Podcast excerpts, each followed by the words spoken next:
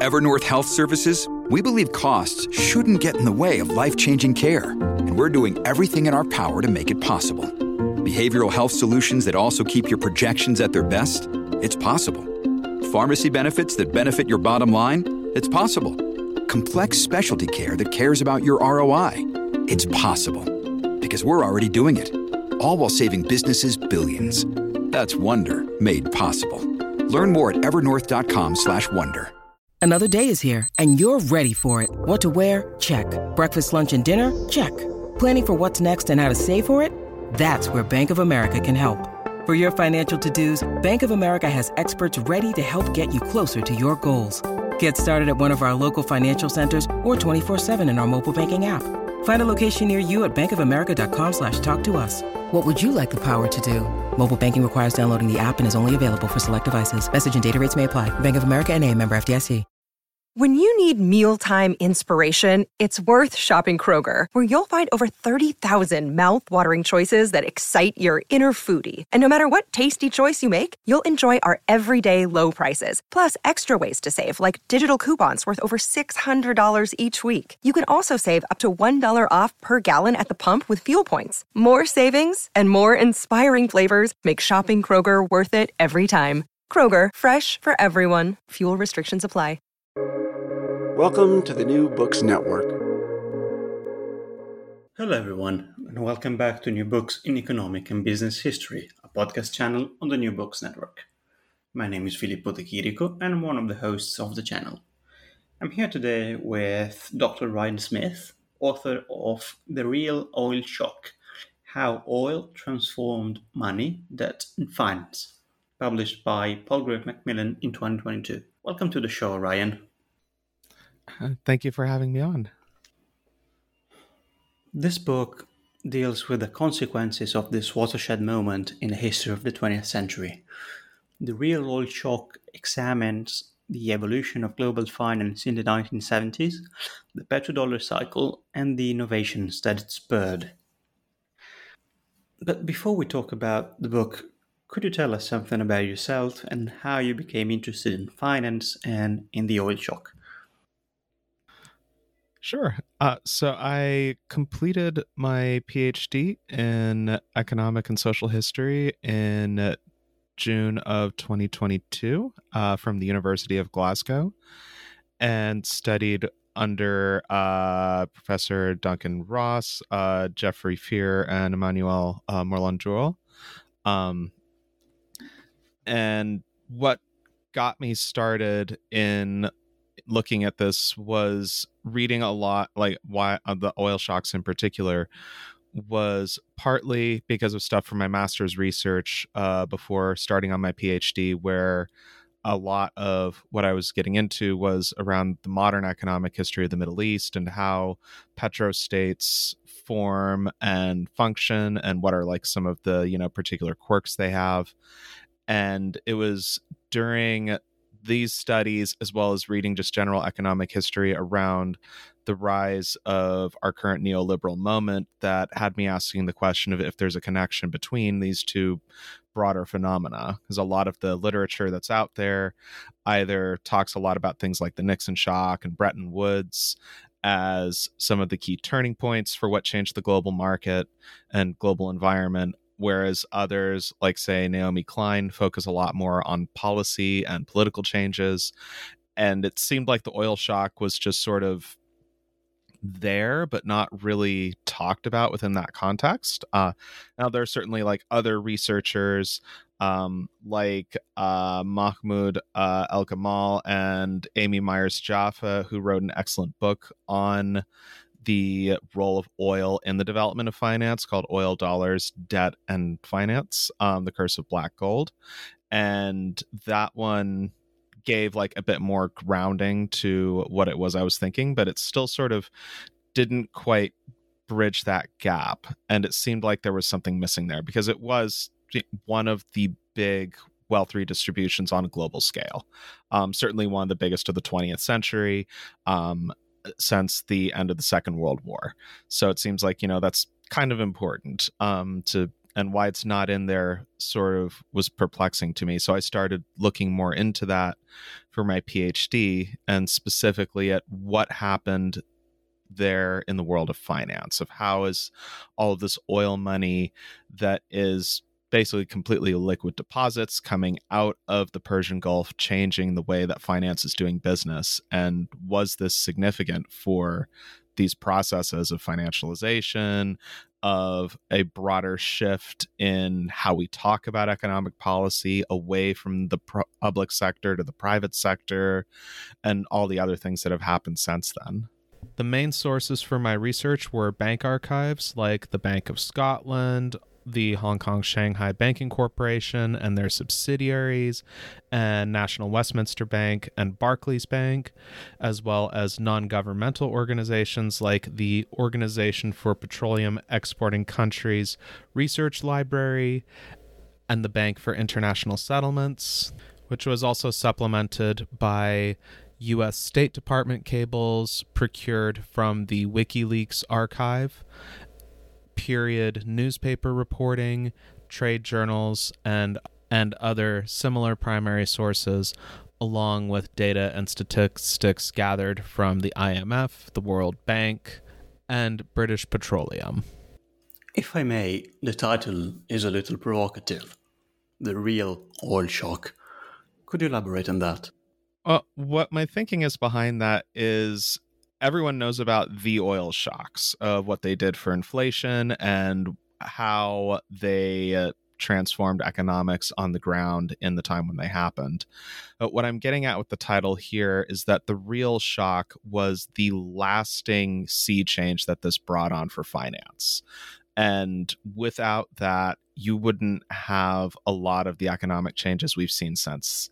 Like a lot of, for example, the developments of the 1980s of things like corporate consolidation and leverage buyouts, or like, say, the increasing volatility of the stock markets and the rise of finance as a increasingly globalized and critical component of the health of the economy. Uh, so much of that is stuff that traces back to this time period.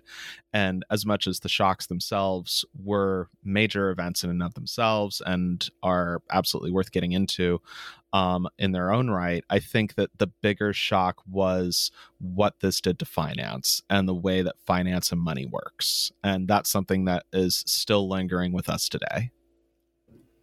So, before recalling the main events of 1973, let's talk about the context. What was finance like before the oil shock?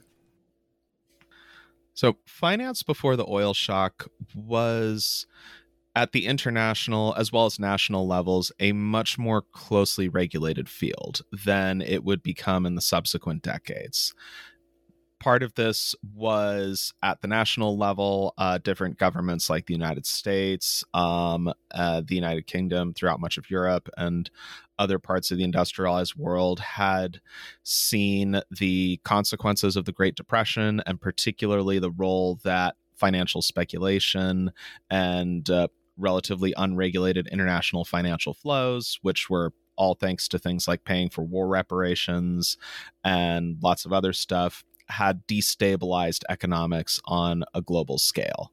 And you saw things like, for example, Glass Steagall in the United States, which built a wall between investment banking and commercial banking, as one of as one example of many of different measures that were taken by different national governments to make sure that never happened again. You then had the negotiations of Bretton Woods, which followed the end of the Second World War and brought on well you know began we're finished in 1944 implemented following the war um, which ushered in a new era for finance where you had uh, the value of gold, well, the value of gold pegged to the US dollar at $35 per ounce. And this was important because everyone else was expected to buy gold using US dollars from the United States. And this was, of course, an artifact of the war that the United States had become the largest holder of debt as well as gold on the global scale. And it was also the only major industrialized power that hadn't been consumed in the conflict. So the US was in a position to basically dictate economic terms, and nobody was really in any position to argue at that time. Um, and because of this, as well as just a broad consensus between economic policymakers in the different industrialized powers, there was more of like a greater degree of cooperation between regulatory authorities on like keeping banking in check in different ways um, both at the national level as well as the international level. Um, and you saw things like for example the gold pool that existed in the 1960s as sort of a backstop for the different financial systems that existed in the industrialized global north. And other similar measures that had developed. Like, for example, the IMF and the World Bank were first established to help harmonize this system.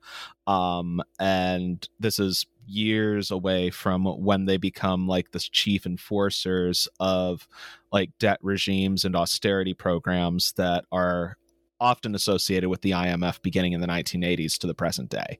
Um, so this was a very different world um, and also part of that was banking itself was in terms of like the internal culture of finance seen as a very you know a very conservative and very risk averse set of institutions.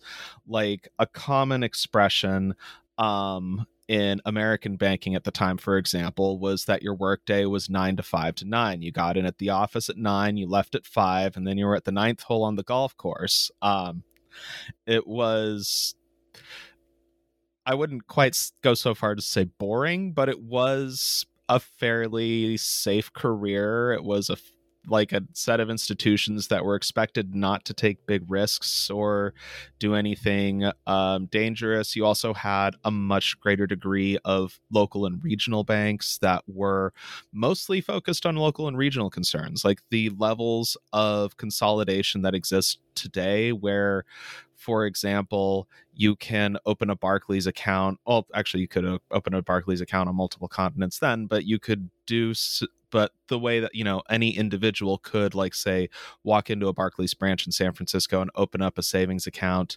that is good throughout like say the european union latin america and large chunks of east asia um, is a thing that would not have been as much available. Like you could if you know you were someone who was very well connected in finance at the time but not in the way that it's just sort of casually available now um, and all kinds of other just very big structural differences. If it was a much more diversified market, there were a lot more smaller scale local actors, and those big players like you know, to go back to Barclays, tended to be much more focused in very specific avenues of international finance and business than, you know, the incredibly diversified, you know, massive, like compared to that period, you could almost call them conglomerates that dominate finance now, where now you can have somebody like walk into a shop and drop like a JP Morgan Chase credit card to pay for their coffee, which you know, that wouldn't have happened in this period, not just because credit cards weren't a thing, but just because that's not the business that JP Morgan or Chase did back then. And then there's the Nixon shock so the Nixon shock is often seen as sort of the critical catalyst for bringing about the neoliberal period. And I agree that it's absolutely critical. The place where I disagree somewhat is that I see it more as a necessary catalyst for what's going to come of that. The nixon shock opens the door and then the oil shocks are what really provide the momentum and the energy as well as just the raw capital to make this transformation possible. Um, the nixon shock was famously when richard nixon as many conspiracy wags will say took the united states off the gold standard. Um, but it's a bit more a bit messier than that. Um, the what happened prior to this was again we go back to the Bretton Woods agreements where the United States was able to dictate terms and set a fixed price for buying gold from the United States. And the US holding massive gold reserves was still the foundation of the value of the US dollar, even though everyone else still needed dollars for doing business. And this had come to shape international commerce in a big way that if you really wanted to play on the global scale, you needed dollars especially because you needed dollars to buy gold, but also because everybody had dollars and sort of accepted them. Um, Now, the different governments that were involved in Bretton Woods still wanted to reestablish their own gold stocks and gold reserves for reasons that within the time made sense. They wanted to establish their own firm footing for their currencies and have something that would get them a bit more freedom of action away from American policymakers and not have their economies subject to American monetary policy. So, over the course of the 1960s, particularly as uh, Western Europe and Japan are reindustrialized and uh, begin really competing with American industry in a big way, as well as seeing things like, say, import substitution in Latin America, which begins pushing uh, that part of the world towards um, its own like large scale industrialization and similar policies in the decolonizing world, like say Africa and Southeast Asia. Um, there's now a lot more stuff that's out there. American exports are no longer dominating markets in the same way. So gold is starting to flow out of American markets a lot more than previously. This put a lot of strain on the integrity of the Bretton Woods system and was threatening the value of the dollar. So by 1971, it seemed that everything was looking pretty unstable for the United States on the Bretton Woods end. And it also has to be pointed out that when it came to policy knowledge, Richard Nixon and his inner circle had a somewhat rudimentary grasp of how economics worked. Um, Henry Kissinger later on, as the oil shocks kick in, um, would be would famously note that this was something that was well outside of his wheelhouse, and it all of his considerations for how he resolves the oil shocks later on are driven by geopolitical concerns more than necessarily because of his understanding of the economics. Um, so, and this was also like the same Richard Nixon who would use price controls as a way to help shore up his reelection campaign than necessarily as an anti-inflationary tool though it was also partially that. Um, so that is some important context as well um, as to why Nixon and his people decided the best thing to do was in 1971 to end the convertibility of dollars to gold which was referred to at the time as closing the gold window um, what this did for the monetary environment was it untethered the value not just of the dollar but pretty much of every currency of every major industrialized power. Where previously Bretton Woods had not just you know the fixed gold exchange rate but also fixed exchange rate between different currencies. So like say between the Italian lira and the US dollar the Deutschmark and the dollar the pound and so on um, you now entered a new environment where everything was moving on a set of floating exchange rates, which is what we have today. And it's something that's pretty normal for folks listening now. Um, so I, I, can imagine for like most of the audience hearing about fixed exchange rates is I may as well be talking about uh, what life on Mars looks like. But um, the what this meant is monetary environments became more volatile. Um, what you now had was the value of currency compared to other currencies was based on perceived supply and demand as opposed to negotiated rates. So you could get more fluctuations, you could get some genuine currency speculation that absolutely fueled the instability of these markets and all kinds of other similar developments that just make life more complicated for everybody involved in finance and international trade. Um, there we go. Yeah, server just got back. Um, so this but and it's understandable why this is where a lot of scholars say and this is the beginning of the neoliberal revolution because it um one expression that I encountered in the literature was it uh, freed uh, the economy from the shackles of gold. Um, and this is partially true that now finance was no longer constrained by the limitations of gold stocks and by the impact of the price of gold on the value of money and it also did create new volatility and new realms for speculation and other um, i guess you could say exotic financial activities. But just because you have those more volatile conditions doesn't mean that you are able to then create entirely new markets out of that at scale. That takes resources. That takes something else. So let's talk about 1973 and outline the main events of the oil shock. So, leading up to 1973, you had growing conflict between the oil exporting uh, powers of the global south, specifically the members of the Organization for Petroleum Exporting Countries, um, which included but were not limited to countries like Saudi Arabia, Iran, Indonesia, uh, Libya, Algeria. Um, Venezuela and several others, um, who all came together beginning in 1963 in a bid to get more control over their oil exports and particularly to claw back more money from the major oil companies that they were doing business with.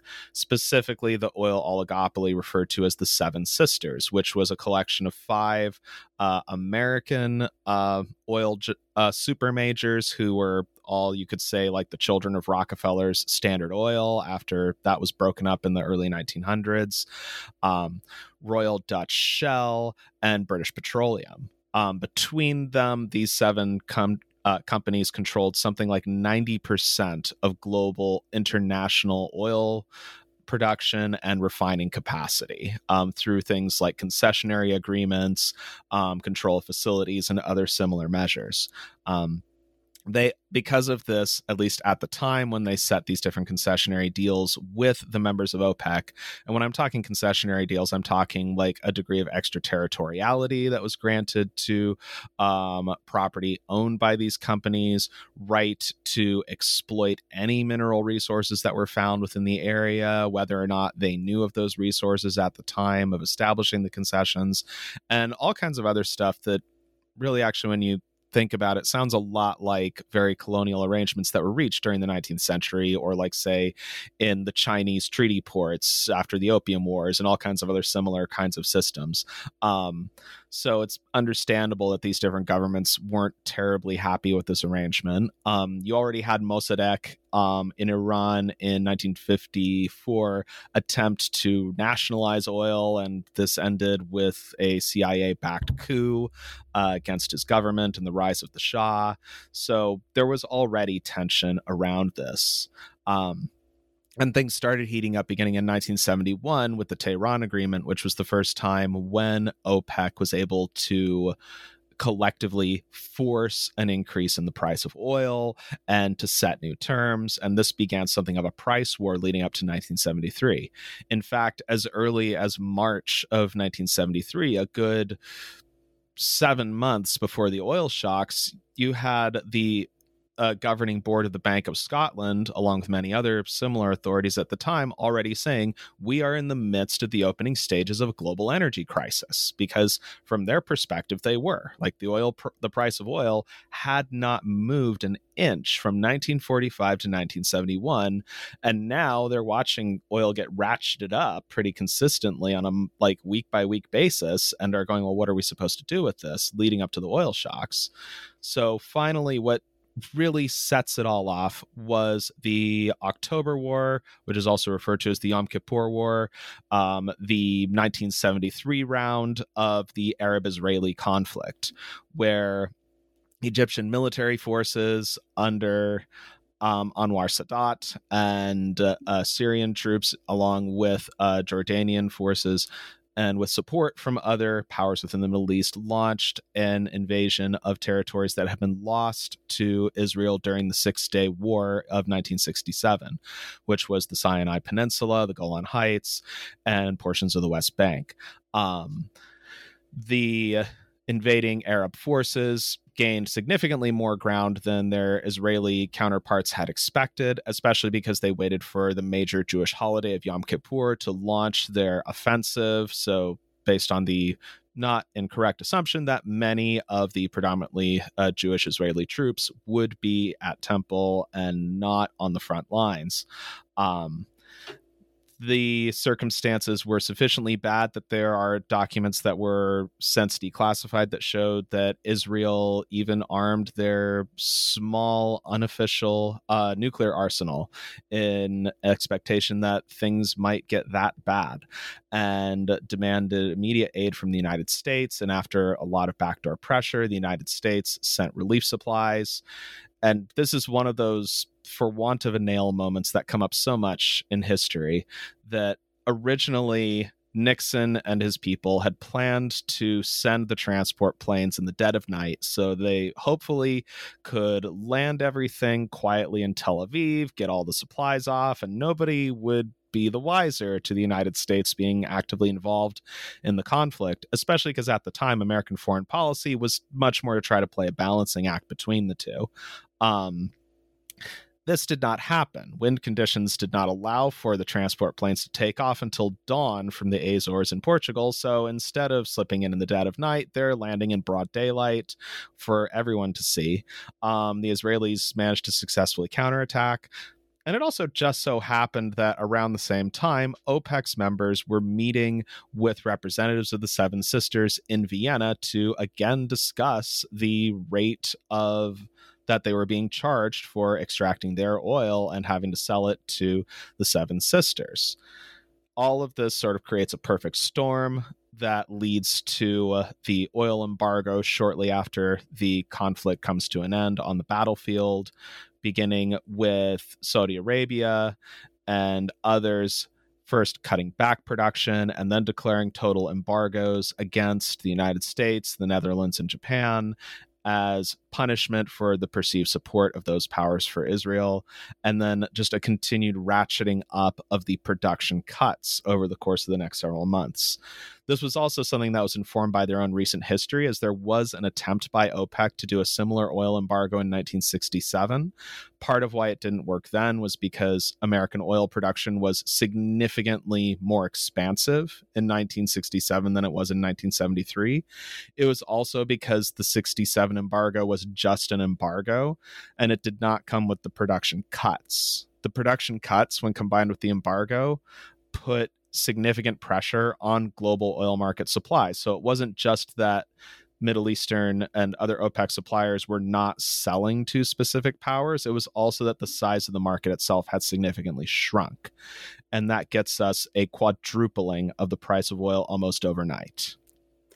We see a massive increase in prices and therefore a massive increase of revenues for oil producing countries. What measures are taken in the immediate aftermath of the oil shock? In the immediate term, for oil importers outside of OPEC, this meant the price of oil had increased dramatically. And particularly because the energy mix of the global economy at this time was even more oil dependent than it is now, which is quite something to think about, but it is true. Um, this meant the price of everything else was directly impacted through what's called pass through inflation.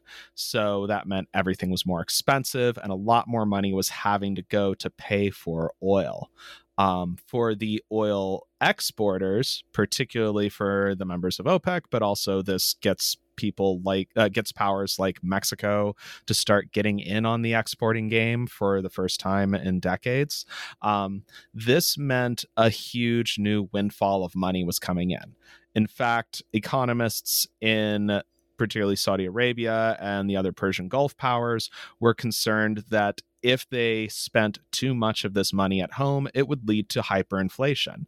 And by this point, most of them had different plans and policies they had been pursuing to some extent to industrialize their own economies and decrease their dependence on having to basically run their economies around oil. So there was already a desire to do this. The solution that was reached, and this begins with what's referred to as the shuttle diplomacy by Henry Kissinger, where he basically proceeded to live out of an airplane for a few weeks, um, flying between all the different powers to reach an accommodation that they would begin that the Saudis particularly would begin purchasing American Treasury securities at um, a discounted rate um, and would get preferential access to those markets in exchange for continuing to sell oil in dollars and also pressure other OPEC members to do the same. Um, this now meant they had lots of dollars to play with, also lots of pounds sterling and other money. And they didn't want to spend this money at home. So, what do they do? They take it all and they begin parking it in overseas banks because that is a way that you can get money and return on investment on what it is you've just gotten a huge windfall from without overheating your economy at home. Um, and just within the world of fi- like broadly, this was somewhere in the neighborhood of $300 billion would be moved in this way throughout the oil shock period in nominal value in that time, a figure that would be significantly more um, today. And somewhere in the neighborhood of 140 billion or so would go just into like short term financial markets, things like the Eurodollar market, and other positions that would get very quick return on investment and uh, would also have sort of a guaranteed return on investment. So let's talk about this Eurodollar market. Could you define it for our listeners? Sure. So the eurodollar market was one of those things that developed in the fringes of the Bretton Woods system, where officially you had these fixed exchange rates and the gold window and everything else. Um, but unofficially, dollars were still good for everything, sort of like Spanish doubloons back in the 16th century. Just because you're not Spanish doesn't mean you're not going to take a gold doubloon in exchange for goods and services, because it's still a gold doubloon. Um, so, what was happening with the eurodollar market was you had these lending positions that were developing first within London, but then also spreading to other places like Switzerland um, and banks within Germany, where you could make deposits in dollars and in exchange for local currency. And you could do this either as, like, say, an American business that's wanting to invest in, like, say, British or French concerns or what have you, or if you were, like, say, a British or a French company that's wanting to do business with their American counterparts. Um, and this creates this sort, this big um economy of its own that is really one of the first like shadow banking systems to emerge in the post World War II period. It was mostly unregulated because it wasn't really like you know there wasn't a euro dollar exchange somewhere that you could have your regulators go in and make sure everything's up to snuff. It was more just a lot of networks and uh, people who knew each other and all did business within the same places. Um, London, for example, being a hotspot for this market meant a lot of banks that wanted to do international business would open subsidiary offices there and do businesses out of those offices. Um, and it was much more, hey, let's like have a drink over lunch and talk about um, like setting up some loans than it was we're going down to the market to bid openly in the exchange for these different euro dollar contracts kind of arrangement. Um, so it wasn't illegal, but it wasn't something that was strictly speaking, you know, sanctioned either. And it sort of became accepted by financial regulators because it was a useful source of liquidity. And nobody really could agree on what to do with it. Like British finance absolutely loved it because it was a great way to bring finance back into the United Kingdom. Um, folks in, like, say, the Federal Reserve were a bit more leery of it because they saw it as worrying for the stability of the dollar. Um, and this all foreshadows later on why international regulators failed to really pull it together and collectively act during the petrodollar crisis. Um, and it also plays a critical role in making that crisis what it is, um, financially anyway. I was about to ask about the role of international regulators.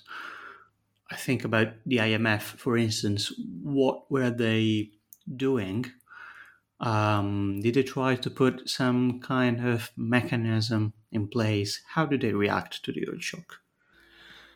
Well, they do their best. And one of the best examples of this is the IMF oil facility, which begins in 1974. And then the OECD sets up a similar fund beginning in 1975. Um, the Bank for International Settlements also gets involved by providing similar kind of backstop loans to these other loans that have been established.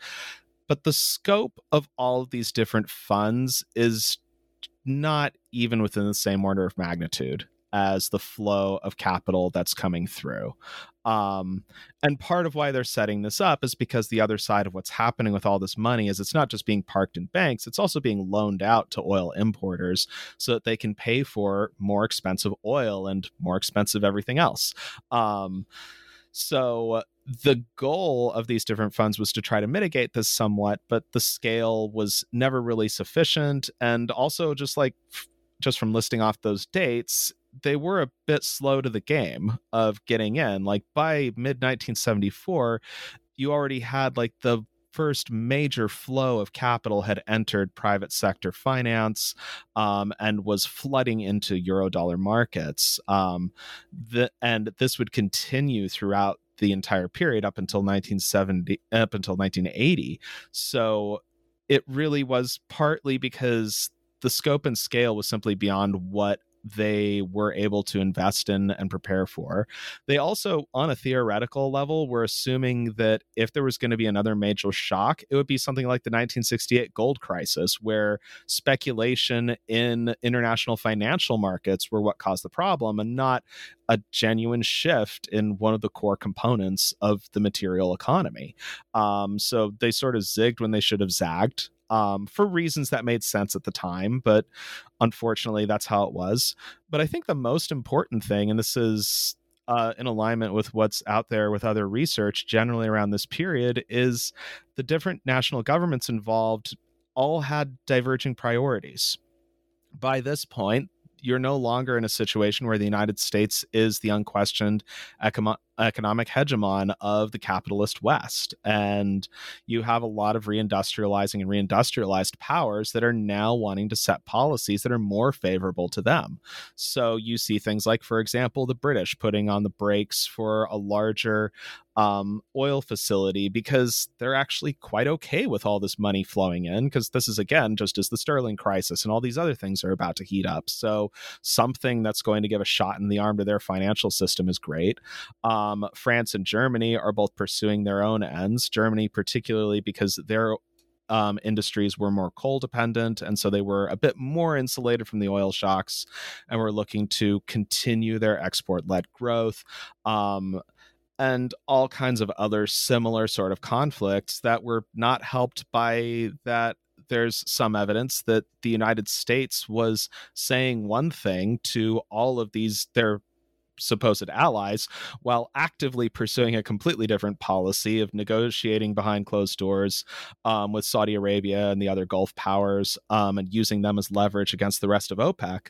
Um, so it really is just a total mess of not only is like there no coordination it's that the critical players are all working at cross purposes and the different organizations that are there like you can kind of get this feeling from reading the bis documents of they're like well we really would like to do more but this is the best we can do with what we've got. Let's talk about banks and see what they were doing with the money they were able to collect on the euro-dollar market. Your book talks extensively about the syndicated loans, and I was wondering if you could explain how they worked.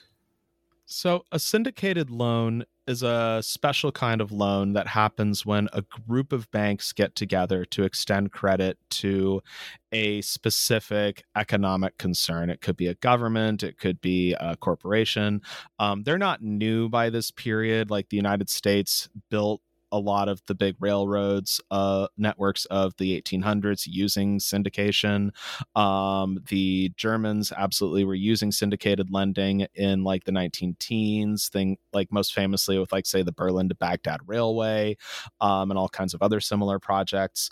What's different about these syndications is so far and the way syndication works is you'll have like a lead bank which is the one that has like the staffing and expertise to handle these kind of big complex um, financial packages and the different participating banks who will sign up and they'll contribute capital and they'll pay small fees to the lead bank to handle all the business.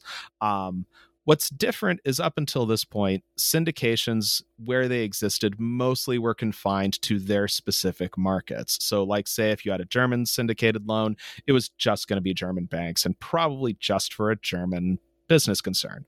Um, this is now, you do have the first international syndications begin in 1968. Um, and uh, these start getting experimented with a little bit in the late 60s but it's the oil shocks that really make them extremely popular because now you have a combination of uh, national governments, major municipalities, um, national uh, corporations, in terms of you know ones that are directly or partially state owned, that are now asking for significantly more capital than they previously have.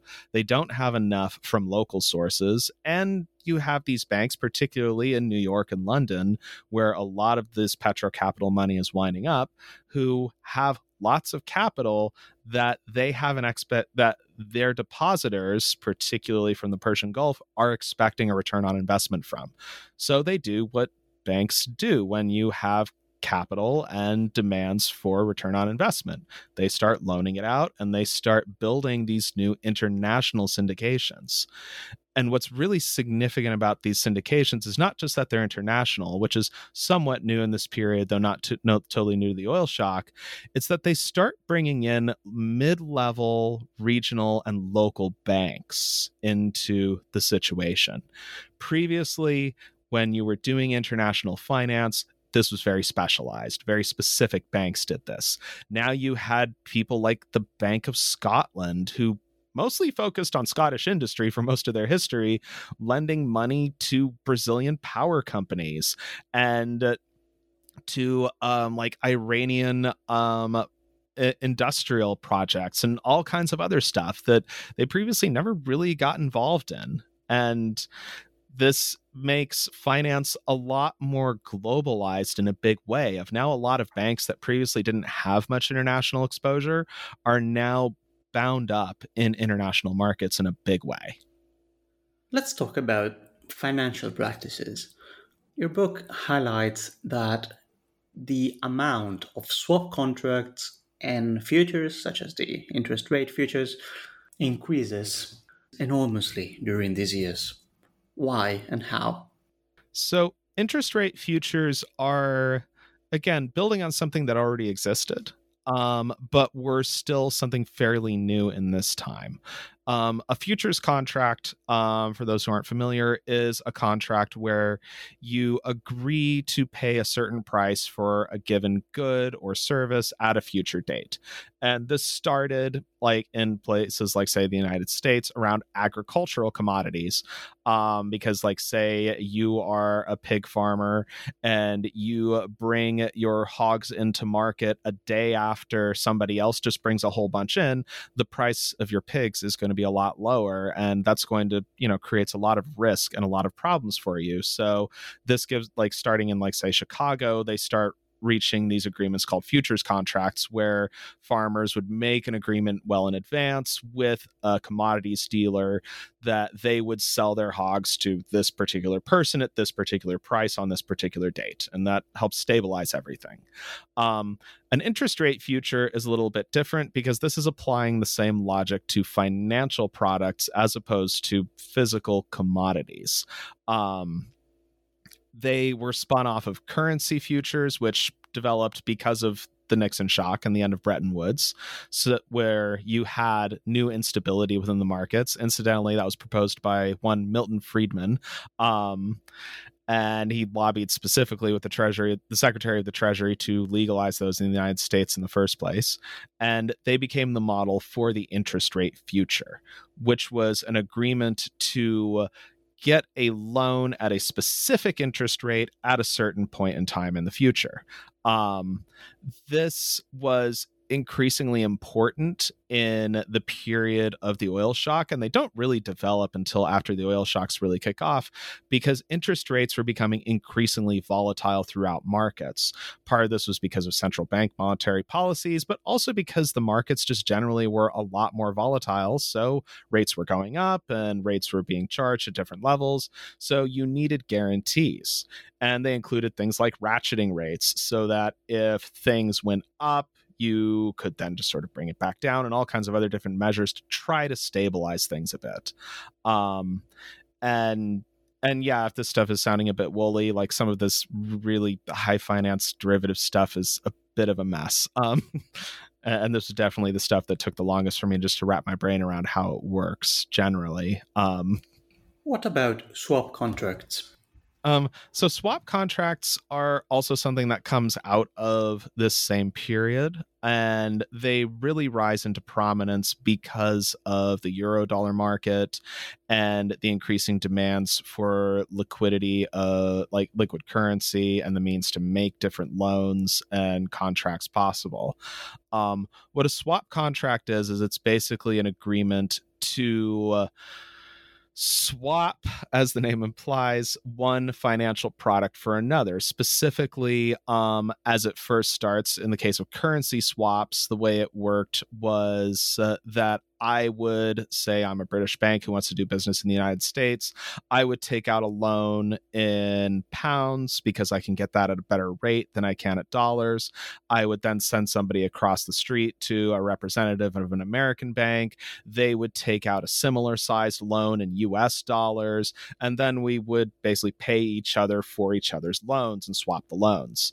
Um, and this also like the euro dollar market is happening in what's referred to as a dark market. This isn't happening in big open exchanges. This is not something that's regulated.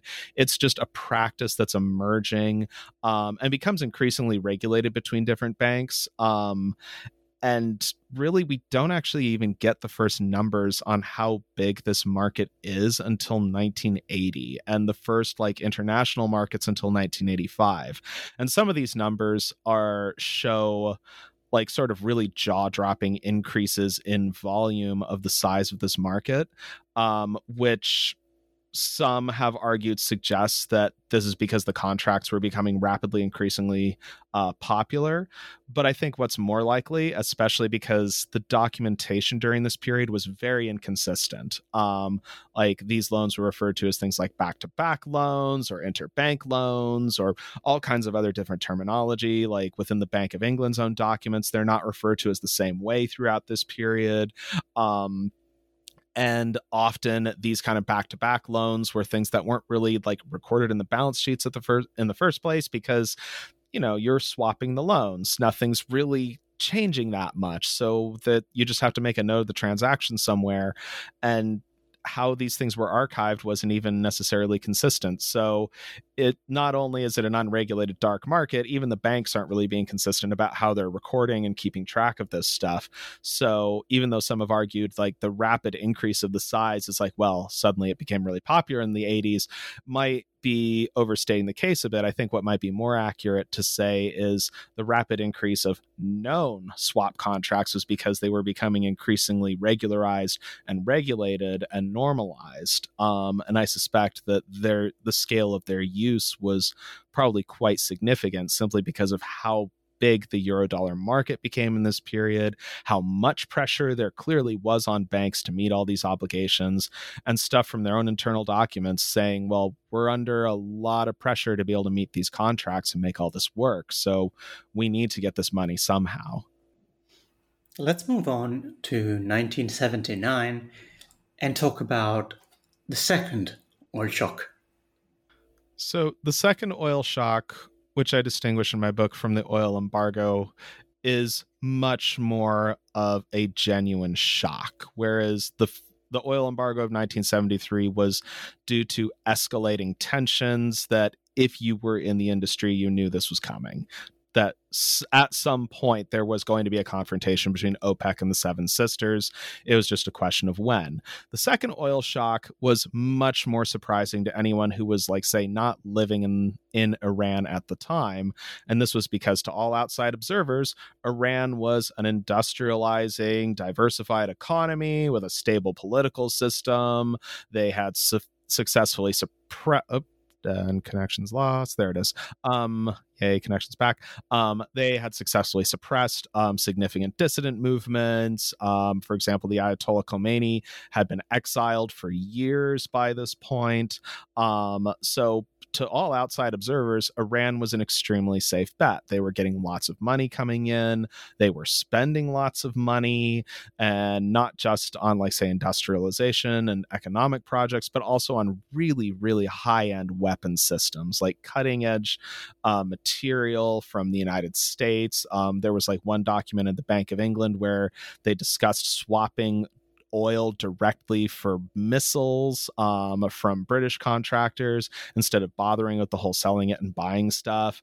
Um, uh, that there was also like one diplomatic cable describing that they'd bought like a significant quantity of napalm warheads from the U.S., like all kinds of stuff. Um, so Iran, as far as everyone can tell, is doing fine. But if you're actually in Iran, all of this spending sort of overshadowed the the wealth divide between the people who were close to the Shah and different industries that were sponsored by the government was like increase their wealth was increasing. Everybody else was being left behind.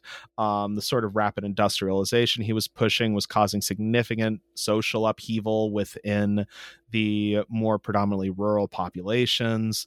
Um, iran's uh, agricultural exports and agricultural economy suffered, and they actually shifted to ceasing to be a net exporter during this period of food. Um, there's all kinds of things at home that you know for folks who remember things like the history of the french revolution this is all starting to sound a little familiar um, and then in 1978 this all explodes in the iranian revolution where uh, the where you start seeing mass protests in the street. Um, the secret police fail to contain them, so the Shah makes the fatal mistake of sending out the army, which was largely conscript based and not interested in shooting their neighbors. Um, shortly after, the oil workers go on strike, and that's it. Um, the Iranian government fell, and the, one of the big producers within OPEC is now out of global markets. Um, this imme- was then immediately followed by action by the United States, um, such as like freezing Iranian assets in a bid to sort of punish the new revolutionary government and get a handle on things. And this is also when you have things like the hostage crisis and all kinds of other stuff going on. Um, and uh, what this does is it doubles the price of oil again and previous and as this begins you see this in oapec documents the organization of arab petroleum exporting countries as opposed to opec um, where at first they're seeing this happening and they're going okay well it's going to be another windfall. We've seen this story before. It's going to be great but by 1980, they've concluded that the new wave of inflation that's come with it, as well as the fact that most oil importers by this point are heavily in debt just to keep up with the cost of the original oil shock. So what this does is instead of providing new windfall, like uh, OAPEC's own documents say that they only received something like 60% of real value versus the nominal value of the new windfall, that this is not really making the money they thought it would. And it has uh, like beggared all of their clients and all of their customers. Um, this also, for the world of finance, causes huge immediate shocks, both in terms of that OPEC uh, powers, particularly the ones in the Persian Gulf, stop putting their money in overseas banks because they now see they're not getting the same windfall money. So instead of being afraid of hyperinflation at home, they're making sure they actually have enough money to pay for everything. Um, you have examples like Kuwait, who start implementing currency controls to prevent the outflow of hard currency, which leads to a lot of money being invested in speculative markets back home, like the Souk al Manakh. Um, the the Bank uh, the banks that were involved with Iran directly suffer negative consequences from the asset freeze. Um, the Bank of Scotland, for example, had something like 200 million pounds on the line, um, and they were far from the biggest lender to the Iranian government. Um, this basically froze up billions of dollars just as markets needed liquidity um, that just was no longer there. And you also see this in like say BIS documents where the flows of petrodollar investment rapidly drop off in this period. They hit close to zero by 1981 and by 1982 um, the only figures that are recorded are uh, long-term positions being liquidated and capital being pulled back to the region and part of why this is happening is not just because the economic instability, but because the political story is still unfolding. Um, in late 1980, um, Saddam Hussein, who had recently become the president of Iraq, um, both to take advantage of Iran's perceived weakness, because there's a lot of bad blood between these two countries that goes back quite a ways um, by this point in time, and also because of widespread fears throughout the region of a growing Islamic revolution against these different, predominantly secular republics and monarchies who have been heavily criticized by Muslim clerics for years. That and this culminated in like about the same time as the Iranian Revolution. The Grand Mosque in Mecca was taken over by uh, Muslim militants. There was a lot of confusion as to who was behind it, with a lot blaming Iran at the time. Um, so Saddam Hussein decides both to take advantage of Iran's perceived weakness and to stop the spread of revolution. He launches an invasion of Iran. And this turns the Persian Gulf, which is a major channel for the movement of oil, into a war zone. Um, it further constricts oil production throughout the region. And also, most importantly, the Persian Gulf powers start, instead of having money to send overseas, start extending interest free loans to the Iraqi government to fund their war. So, not only are they liquidating and pulling back on their financial positions? What free money they had is now going to fight a war instead of to prop up the global financial system. And this is also happening while the Volcker shock is making lending even more expensive. So it's just sort of a perfect storm of it's harder to lend, harder to move money, and there's a lot less of that money in the first place. Exactly. And I just wanted to ask you about the Volcker shock. How do these two phenomena combine?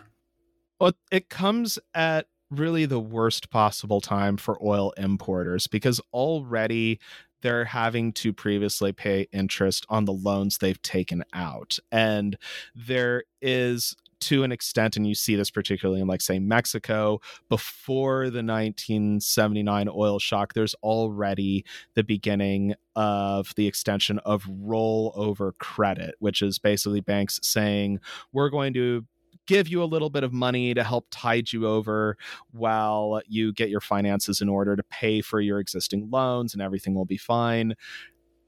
When the Volcker shock significantly in- increases interest rates by several base points at a time. Like, I mean, we're talking about interest rate increases now, and those are having a significant negative impact on the economy. The rate increases of the Volcker shock were significantly higher than this. Like, we're getting up to like 15, 20% rates. It was absolutely eye watering levels of interest for anyone who's wanting to take out money. So, just as the money is not flowing out of the Middle East, uh, particularly um, because again they're the largest source of this liquid petrodollar um, reinvestment in, in this period. It's also way more expensive to borrow. And for people who are now looking at oil doubling on top of quadrupling from six years previously um, this is money they don't have this money they have to borrow from somebody. And now it is way more expensive to borrow that money in 1979, 1980, and 1981 than it was in 73, 74, 75. So it just really isn't possible to get through the previous oil shock as you did basically on like a cushion of credit because that cushion's not there anymore. Um, and this is what leads us to the 1982 global debt crisis and all these different countries defaulting on their loans because now they just can't afford it. Dr. Smith, thank you so much. It was great to talk about your book, The Real Oil Shock, and to connect all the bits and pieces of the 70s. I don't want to take too much of your time. Before we go, I just wanted to ask you what is your next project? What are you working on at the moment? Right now, I am working on some more contemporary research around how the declining cost of renewable energy will be impacting the way that finance and economics works. Um, and that's currently in its beginning stages, though the initial results look very exciting. Um, in my opinion, that actually may be the bigger thing that renewables do beyond averting catastrophic climate change. Um, so uh, you know, watch this space for wherever that comes out. Um, I'm also going to be uh, launching a narrative history podcast in August uh, called A History of Capitalism that just sort of gives a nice broad overview of things beginning from, like, say, the late Middle Ages up to, well, all of what it is we just went over. Um, and, you know, see how that goes. And, yeah, those are just sort of the big things I've got in the works. Also, looking a little bit at 1982 a bit more, um, and uh, this concept called a systemic cost reduction, which is you know when you get something that makes the cost of everything within a particular field cheaper to do, like you know stuff like the cotton gin, um, or um, the declining cost of data transmission and storage on the internet, stuff like that. So yeah, that's pretty much all I've got coming up. I'm looking forward to listening to your podcast on the history of capitalism. Thank you so much, Dr. Smith. Thank you for having me on.